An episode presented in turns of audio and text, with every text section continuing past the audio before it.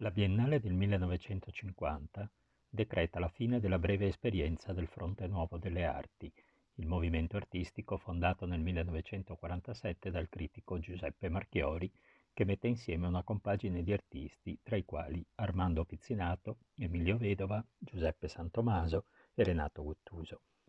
Gli artisti del gruppo, che nella precedente edizione della Biennale avevano esposto compatti, sono ora divisi in due gruppi distinti e abbracciano i differenti percorsi del realismo e dell'astrattismo.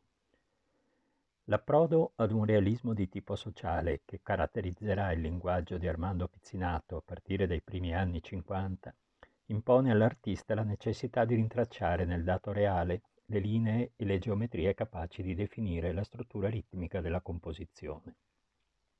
Questo intreccio tra figurazione e astrazione geometrica diventa quindi la costante di una ricerca che l'artista intraprende per la definizione di un processo narrativo di chiara ascendenza costruttivista.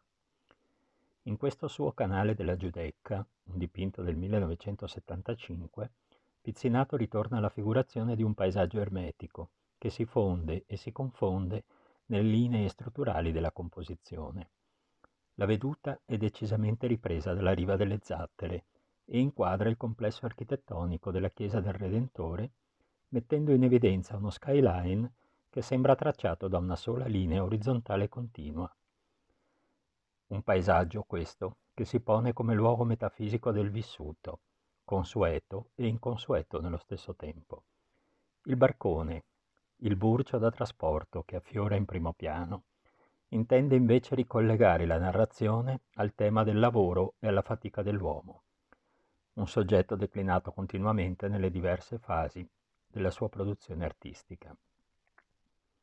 In questo particolare dipinto, Pizzinato utilizza tutti gli elementi descrittivi del paesaggio, ma li sottrae alla mera funzione decorativa, e questo si evince anche dall'accento dei toni cromatici, per poi ricomporli dentro un'astrazione di tipo geometrico, assolutamente personale e quindi decisamente riconoscibile.